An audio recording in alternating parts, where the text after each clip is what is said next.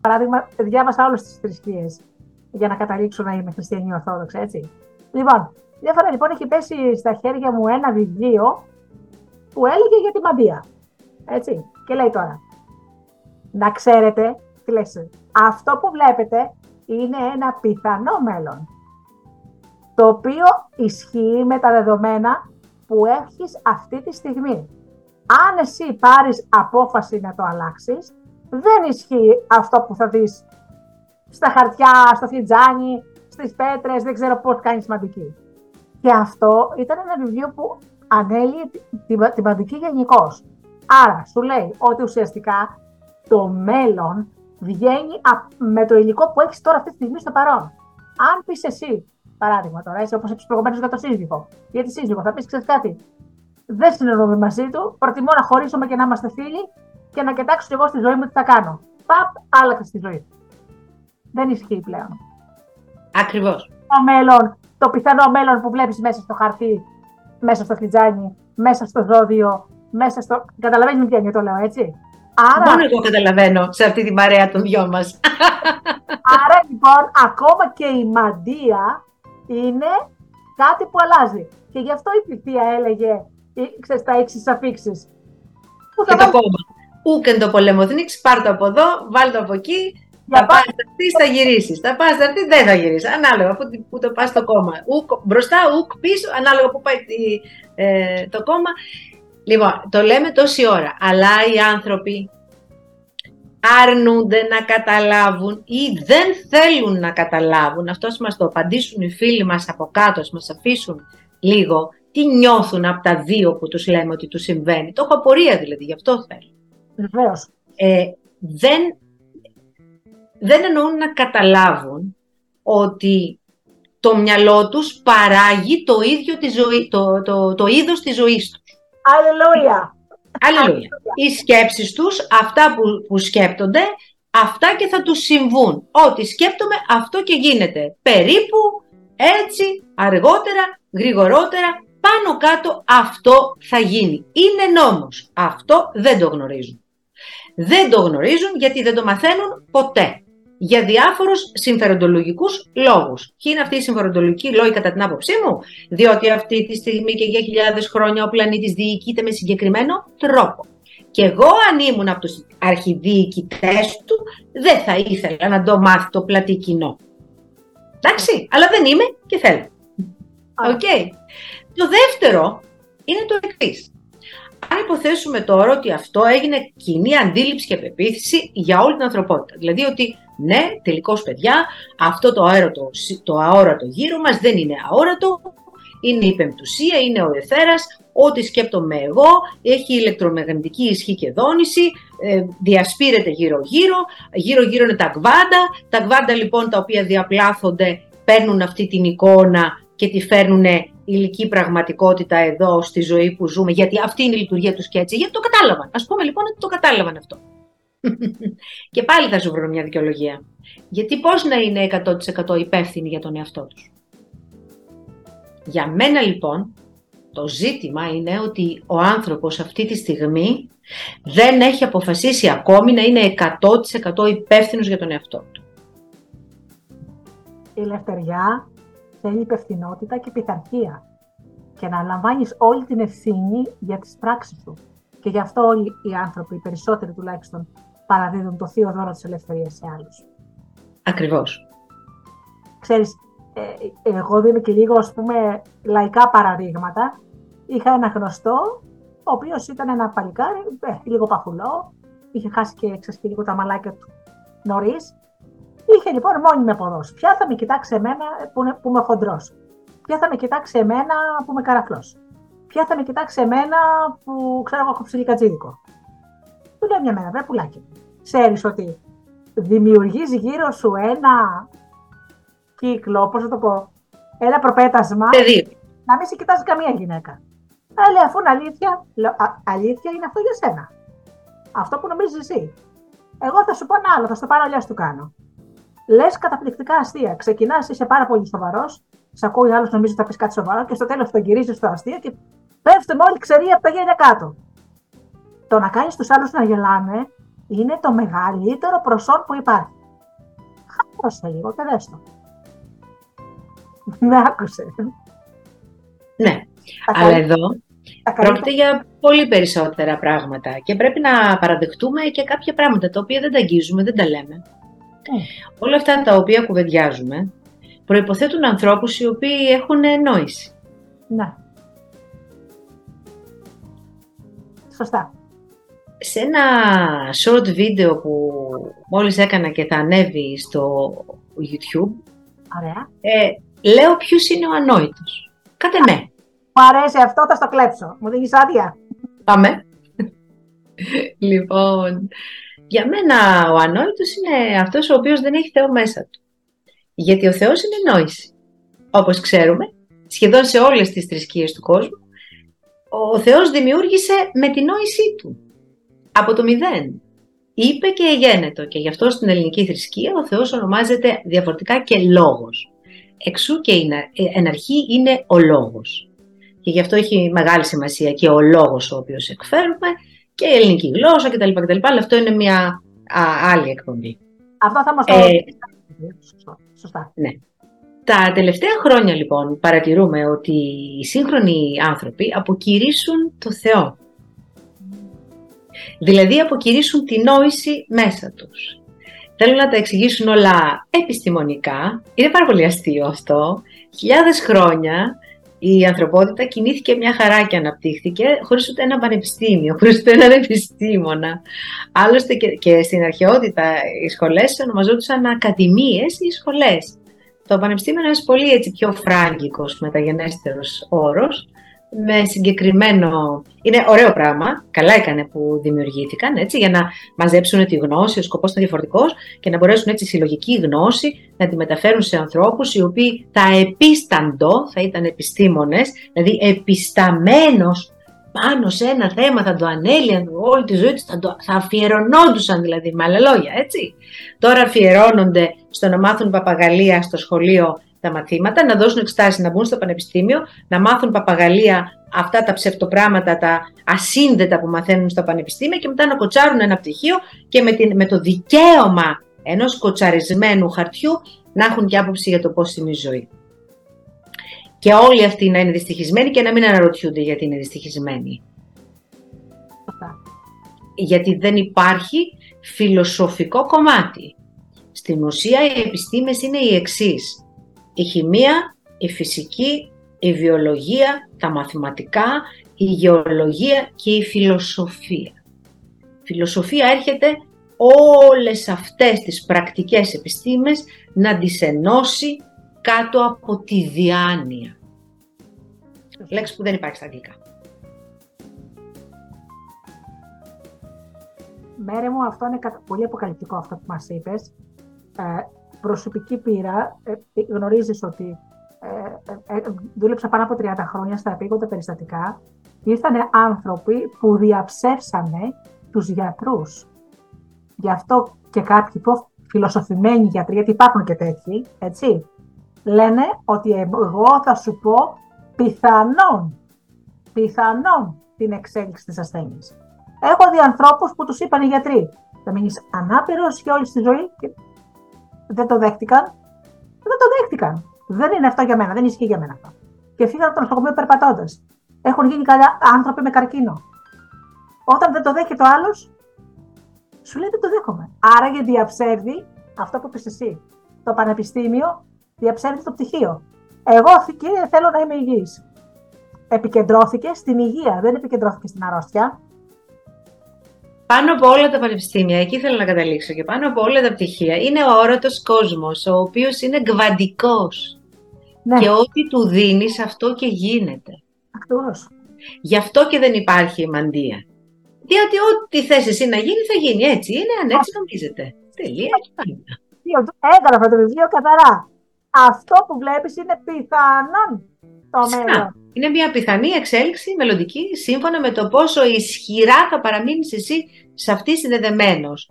Για να μπορούν τα γκβάντα να πάρουν το μήκος κύματος αυτής της ισχύω και να το γυρίσουν πίσω στη ζωή ως ηλική πραγματικότητα. Παιδιά, είναι τόσο απλό, αυτή είναι όλη η κβαντική φυσική. Αυτό λοιπόν που μας είπες είναι πάρα πολύ ενδιαφέρον. Ε, για να, γιατί θέλω να σου ρωτήσω και ένα σωρό άλλα πράγματα, θα σε εκμεταλλευτώ σφόδρα σήμερα. Λοιπόν, θα μας πεις την τελευταία φράση για το γρηγορότο, να το ολοκληρώσουμε και να προχωρήσουμε να μας πεις τις πληροφορίες για τις κοσμοενεργειακές. Καλά το λέω, θεραπείες. Για την κοσμοενεργειακή θεραπευτική, ναι. Λοιπόν, για πες μας ένα κλείσιμο για το εγρηγορότο. Ωραία.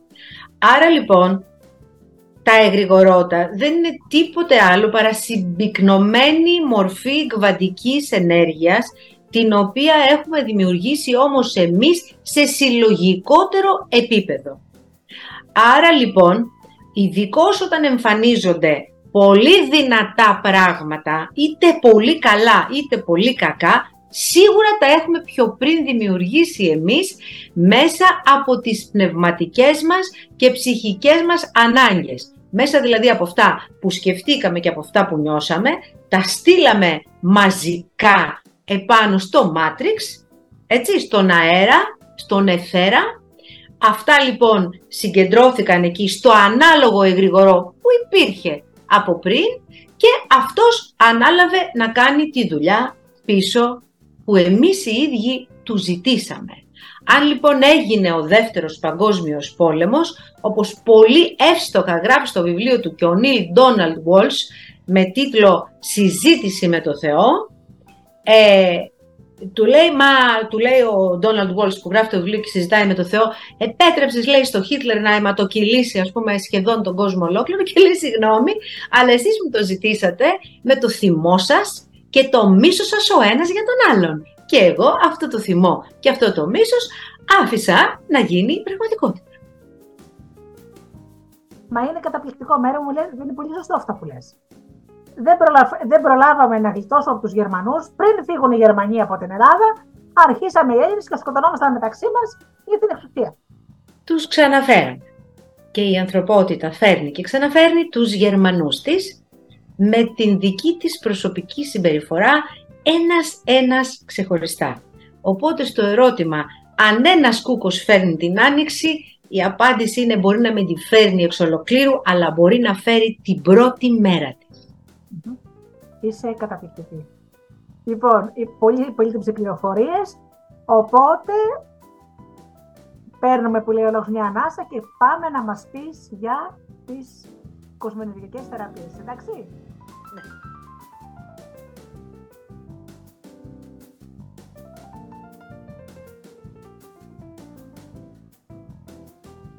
Λοιπόν, Μέρη μου, τώρα ήρθε η ώρα να σε ανακρίνω για τις ενεργειακές θεραπείες. Λοιπόν, δεν ξέρω, ίσως και να κάνω λάθος, θέλω να με διορθώσεις όμως.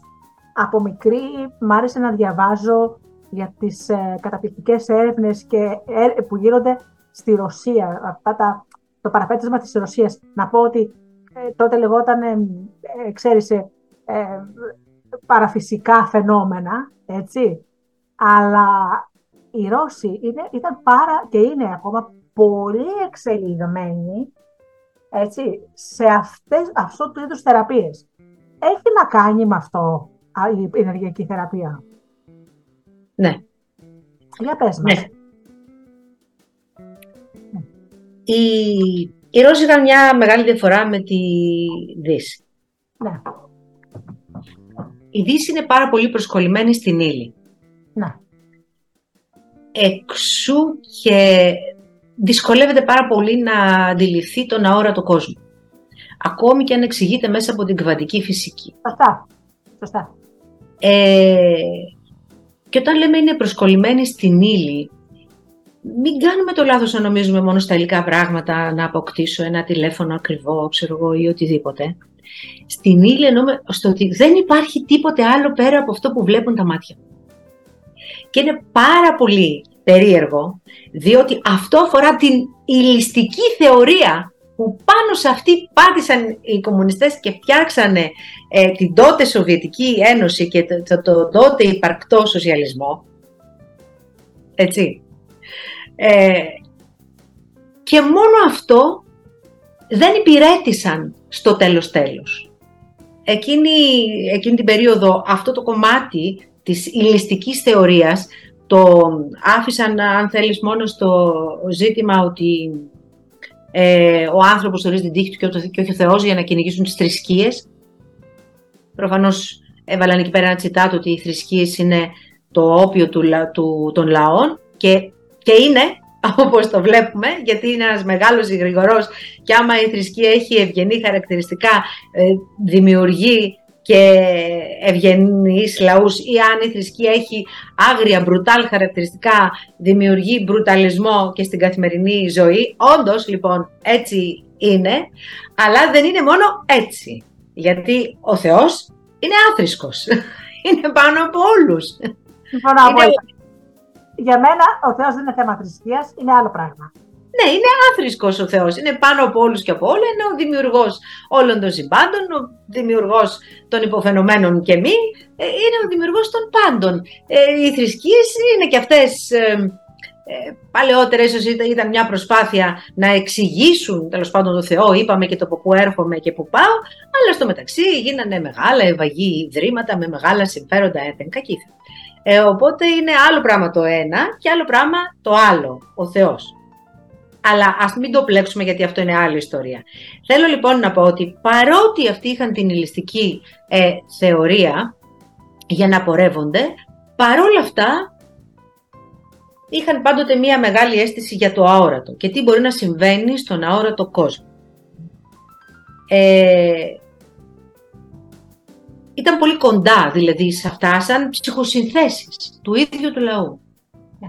Κατά συνέπεια, ακόμη και ο Στάλιν, για να, να, να πούμε ότι η κοσμοενεργειακή θεραπευτική, μάλιστα να το πάρουμε έτσι, είναι ένα σύστημα το οποίο δημιουργήθηκε από σπόντα, τυχαία. Δεν ξεκίνησε για να γίνει κάτι τέτοιο, για να γίνει δηλαδή η, μια ιατρική του παρόντος και του μέλλοντος ε, που βασίζεται πάνω στην άλλη τεχνολογία, στον αόρατο κβαντικό κόσμο, δηλαδή με άλλα λόγια, και θεραπεύει ψυχή και σώμα, γιατί είναι άλλος ο τρόπος ο οποίος έχει αντιληφθεί την ανθρώπινη ύπαρξη, κατά συνέπεια και ο άλλος τρόπος με τον οποίο την προσεγγίζει και τη θεραπεύει από τη δυτική κλασική ιατρική, η οποία είναι θαυμάσια και εντελώς παραδεκτή, αλλά υπάρχουν και άλλα πράγματα στον πλανήτη ε, εκτός από κρατικά, κρατεά μάλλον συμφέροντα. Εντάξει. Λοιπόν, ε, από το 1926 που κάπως έτσι ψιλοεγκαθιδρύθηκε η κβαντική φυσική, οι Ρώσοι δημιουργήσαν στη Ντασκένδη ένα, εκεί στο Ουσμπεκιστάν, κάπου κρυφά μέσα στα όριστα άγρια βουνά, ε, ένα μυστικό διαστημικό κέντρο ερευνών, το οποίο είχε δύο δουλειές να κάνει. Ένα κομμάτι του ερευνούσε για εξωγήινη ζωή και γενικά για το διάστημα, από το 26 παρακαλώ, και ένα άλλο κομμάτι του προσπαθούσε να λειτουργήσει για την ευγονική. Πόσο άθλια λέξη για να περιγράψεις ένα μεγάλο κακό. Δηλαδή να παρεμβείς στο DNA των ανθρώπων και να δημιουργήσεις τέρατα. Γιατί τι άλλο μπορεί να είναι από το να προσπαθείς να δημιουργήσεις έναν άνθρωπο ο οποίος να είναι ένα είδος υπερανθρώπου. Να μην κρυώνει, να μην ζεσταίνεται, να υπακούει εντολές για πόλεμο, για το ένα για το άλλο. Δηλαδή να είναι παντελώς υποχείριό σου και αυτό να λέγεται ευγονική. Ότι δηλαδή θα βελτιώσεις το γονίδιο. Ναι. ναι. Ε, λες και η συντομάτα που την έχει πάρει η ανάλογη εταιρεία και θέλει να κάνει το σπόρο να αντέχει ας πούμε και στα Ιμαλάια. Και όλες οι ντομάτες ίδιες, ακριβώς. Και όλες Δεν υπάρχει, ξέρεις, διαφορετική. Προπάντων ίδιες. Λοιπόν. ε, αυτοί λοιπόν προσπαθούσαν να κάνουν αυτά τα οποία σας περιέγραψα τώρα. Ειδικά αυτό με την ευγονική δεν τους έβγαινε και κάθε τόσο αυτό το πρόγραμμα το έκλειναν. Ε, προφανώς μερικοί πηγαίναν στη Σιβηρία και ό,τι περίσευε, τέλος πάντων, συνέχιζε εκεί να σκουπίζει το μυστικό στρατόπεδο, το μυστικό κέντρο ερευνών. Ε, κρατούσαν πάντα ανοιχτό το, το διαστημικό ε, κομμάτι.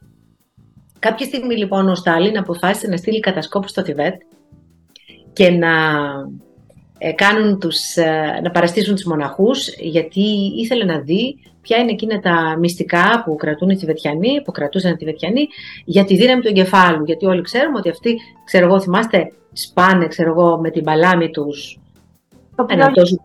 Το πιο λίγο είναι ότι μπορεί και να, να στέκονται σε κατάσταση να φαίνεται ότι είναι πεθαμένοι, Ναι. αλλά είναι ζωντανοί. Δηλαδή, Να είναι πεθαμένη και να είναι ζωντανή, να κάνει ψόφο και να είναι γυμνή και αυτοί να μην παθαίνουν τίποτε, να αιωρούνται ακόμη σίγουρα πράγματα. κάνουν αστρικά ταξίδια, βγαίνουν από το σώμα. Τα αστρικά ταξίδια, ας πούμε, ότι είναι κάτι το οποίο δεν το βλέπουμε, δεν το αποδεικνύουμε, δεν, δεν, δεν. Εδώ μιλάμε για αυτά τα οποία βλέπουν τα ίδια μας τα μάτια. Ε, στην ηλική πραγματικότητα, δηλαδή, που κολλάνε οι δυτικοί. Ε, να είναι όρθιοι, να ύπτανται και κανένας να μην τους έχει βάλει ένα ξυλαράκι για να τους σηκώσει. Όλα αυτά λοιπόν του, καλούσαν, του προκαλούσαν μεγάλη περι- περιέργεια και ήθελε να τα μάθει, γιατί φανταζόταν ότι αν μάθει αυτές τις πληροφορίες, κάτι καλύτερο θα κάνει για τα προγράμματά του. Ε, Επίσης, είχε την πεποίθηση ότι εκεί μπορεί να βρίσκεται ένα μεγάλο μέρος της ε, βιβλιοθήκης της Αλεξανδρίας, ότι να μεταφέρθηκε εκεί πριν μπει η φωτιά. Γιατί μ, υπήρχαν και μεγάλοι ερευνητές όπως ο Ζακαρία Σίτσιν που είχε πάει και στην Αίγυπτο και είχε κάνει μεγάλη έρευνα για τις πυραμίδες. Ε, ο- αυτοί μάζευαν δηλαδή γενικώς πληροφορίες από όλο τον κόσμο και για τα πάντα. Ακόμη και για τα, από τα βιβλία από τις Βέδες, από το, το, το Upanishad, ε, από τους Πανισάδες, δηλαδή και τα βιβλία ε, το- των, των ιερών βιβλίων οι Βέδες, τι, τι γράφαν για την παγκόσμια ιστορία και βέβαια από την αρχαία ελληνική ε, γραμματεία ε, όπου άδλησαν πολύ μεγάλη πληροφορία μιας και που λόγω Ορθοδοξίας είχαν στραμμένο το βλέμμα τους πάντα ως προς την Ελλάδα. Να μην τα πολυλογώ, έγινε ένα- μια μεγάλη ε, στιγμή πάνω σε αυτό το πείραμα το, το τεράστιο όταν προσπαθούσαν να στείλουν ανθρώπους στο διάστημα όπου- ο- γιατί ήθελαν να φτιάξουν την ιατρική του διαστήματος έτσι ώστε ο κάθε αστροναύτης να είναι ε, συνδεδεμένος με μια σειρά ηλεκτρομαγνητικών συχνοτήτων όπου αυτές θα ήταν και τα φάρμακά του σε κάθε ασθένεια που θα μπορούσε να πάθει και να θεραπευτεί από μόνος του στο διάστημα κτλ. κτλ. Δεν τα κατάφεραν και εκλεί- εκεί έκλεισαν το πρόγραμμα. Το 1978 πήγε να υπηρετήσει τη στρατιωτική του θητεία ένας γιατρός. Ένα παλικάρι που μόλις είχε τελειώσει γιατρός, ο Βλαντιμίρ Αλεξάνδροβιτς Πετρόβ. Και λόγω της μόρφωσής του και επειδή είχαν γιατρούς εκεί στο μυστικό διαστήμα πάρα πολλούς, δεν είχαν τι να τους κάνουν, τον έβαλαν να υπηρετήσει στα ραντάρ. Έχει μεγάλη σημασία αυτό Πολύ ωραία. τον διαβάθμισαν και τον έβαλαν μέσα σε πολύ μυστικές πληροφορίες. Μμμ. Όπου ο άνθρωπος είδε πράγματα και θάματα που το μυαλό μας εμάς δεν μπορεί να συλλάβει. Μάλιστα δεν τα είπε όλα, δεν απάντησε σε όλα, φοβούμενος προφανώς να πει ανοιχτά όσα ήξερε. Φοβούμενος για τη ζωή του. Εν πάση περιπτώσει όμως, όλα αυτά τα οποία είδε, αλλά και ένα εκπληκτικό συμβάν με ένα φίλο του που είναι το εξής, θα σας το πω, τον οδήγησαν να προσπαθήσει να δημιουργήσει ε, ιατρική μέσα από την άλλη τεχνολογία. Θα πω το συμβάν τώρα. Ένας φίλος του, ο Σεργέη, είχε ένα παιδάκι το οποίο έπαθε μηνυγκίτιδα και τον παρακάλεσε να πάρει το παιδί και να το πάει στην ελίτ των ιατρών που αυτός είχε πρόσβαση για να μπορέσει να το σώσει. Έτσι και έγινε.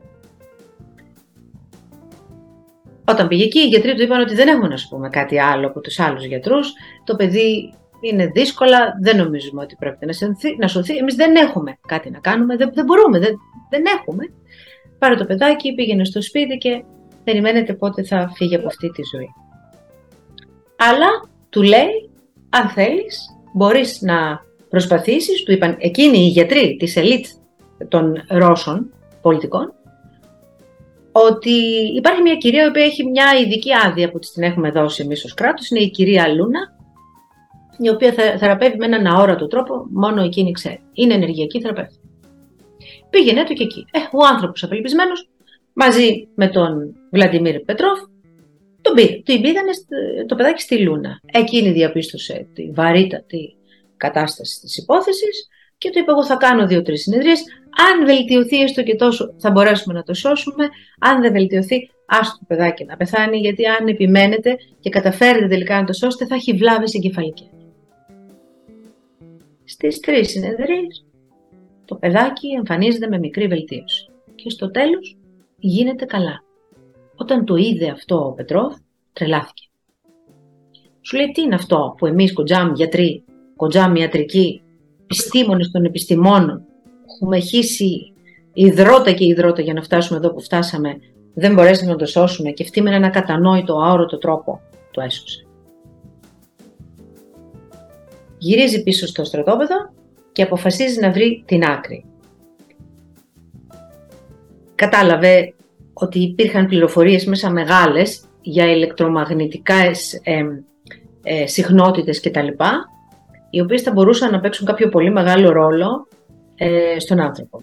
Ζήτησε λοιπόν τότε από την τότε KGB, KGB να πάει και να ανοίξει το πρόγραμμα ξανά.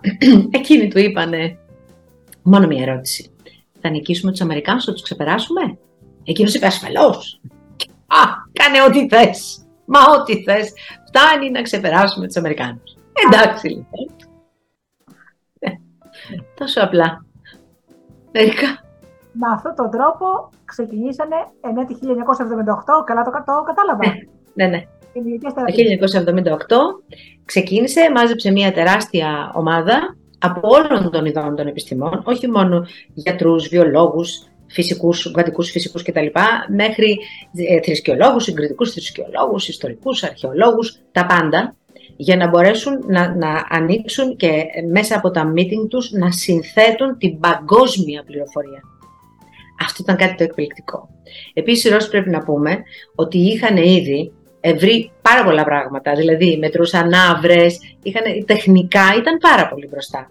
Οπότε, όταν πήρανε και από το Θιβέτ, αν θες, το πώς ακριβώς είναι η άβρα, πώς λειτουργούν τα τσάκρα, η άβρα κτλ. Και εφόσον αυτοί είχαν και μηχανήματα να τα μετρήσουν όλα αυτά που θεωρητικά διάβαζαν στα χαρτιά τους, να τα μετρήσουν είδαν όχι μόνο ότι υπήρχαν, ήταν περίτρανη απόδειξη ότι όχι μόνο ότι υπήρχαν, αλλά ήταν και οι διοικητές του, της ανθρώπινης ψυχής, του ανθρώπινου σώματος και της ανθρώπινης ψυχής. Διότι τα τσάκρα ήταν ενεργειακά κέντρα που απευθυνόντουσαν σε όργανα, μπορώ να τα πω εντάχει. Το πρώτο τσάκρα ελέγχει... Είναι 12, δεν κάνω λάθος. Ορίστε. Είναι 12. Δεν είναι 12, είναι 7. 12 ήταν παλιά στο Τέξας. Πριν κάποιος επενδύει και τα κόψει στην ανθρωπότητα. Αυτό είναι μια, εντελώς μια άλλη εκπομπή. Είναι 7. Λοιπόν, το πρώτο τσάκρα ελέγχει τα γεννητικά όργανα των ανδρών και τα επινεφρίδια και για τα δύο φύλλα. Ε, το, το δεύτερο τσάκρα ελέγχει τα, το γεννητικό σύστημα, τα γεννητικά όργανα των γυναικών και τα νεφρά για τα δύο φύλλα. Το τρίτο τσάκρα ανταποκρίνεται, ελέγχει, βάλτε όποια λέξη θέλετε, ε, το στομάχι, το σηκώτη, το σπλήνα, τη χολιδόχο κίστη και το πάγκρεας. Το τέταρτο τσάκρα την καρδιά, το πέμπτο τσάκρα το θηροειδή, το έκτο τσάκρα την υπόφυση και το έβδομο τσάκρα το κεντρικό νευρικό σύστημα. Ε, δηλαδή είναι τόσο συνειφασμένα με τον ανθρώπινο οργανισμό. Ναι, Έτσι λοιπόν, ναι. Κατάλαβα, ναι, ναι, συνέχισε, ναι. Ναι, έτσι λοιπόν οι άνθρωποι αυτοί ε, κατάφεραν να ανακαλύψουν ότι όχι μόνο αυτά που έλεγαν οι Τιβετιανοί είναι αληθινά, είναι υπέρ του δέοντος ε, αληθινά. Θα θέλαμε πολλές ώρες τώρα για να το αναλύσουμε. Ε, είναι μάθημα δηλαδή το οποίο διδάσκω στη σχολή μου και μάλιστα είναι μάθημα και για τα τρία level, για να καταλάβεις πόσο δύσκολο και αναλυτικό είναι. Θέλει πολύ χρόνο για να το αναλύσουμε και για να το μάθει κάποιος. Δεν απαντιέται έτσι. Μόνο πολύ επιγραμματικά και επιφανειακά μπορούμε να αναφερθούμε σε μια τέτοια εκπομπή. Απλά είπα αυτό για να, να καταλάβουν οι άνθρωποι ότι δεν είναι και τόσο το αέρα που ακούνε, ας πούμε, «Αχ, ενοχλούν τα τσάκρα μου» ή ε, «Χαλάει την άβρα μου». Είναι πάρα πολύ αληθινά αυτές οι εκφράσεις, πάρα πολύ αληθινές και μάλιστα ανταποκρίνονται και στη φυσική ζωή του ανθρώπου, είτε στο, στο σώμα του, είτε στο πνεύμα του και στον ψυχισμό του. Εντάξει. Αφού λοιπόν τα έμαθε και τα ανακάλυψε και, και δεν έμεινε τίποτε, ή έπρεπε να, να, να, κάνει ένα βήμα ακόμη. Εκείνο το βήμα που δεν κατάφεραν να κάνουν στο τέλος της δεκαετίας του 50 στους αστροναύτες οι Ρώσοι. Να συνδέσουν δηλαδή τον άνθρωπο με τις ηλεκτρομαγνητικές συχνότητες. Λοιπόν,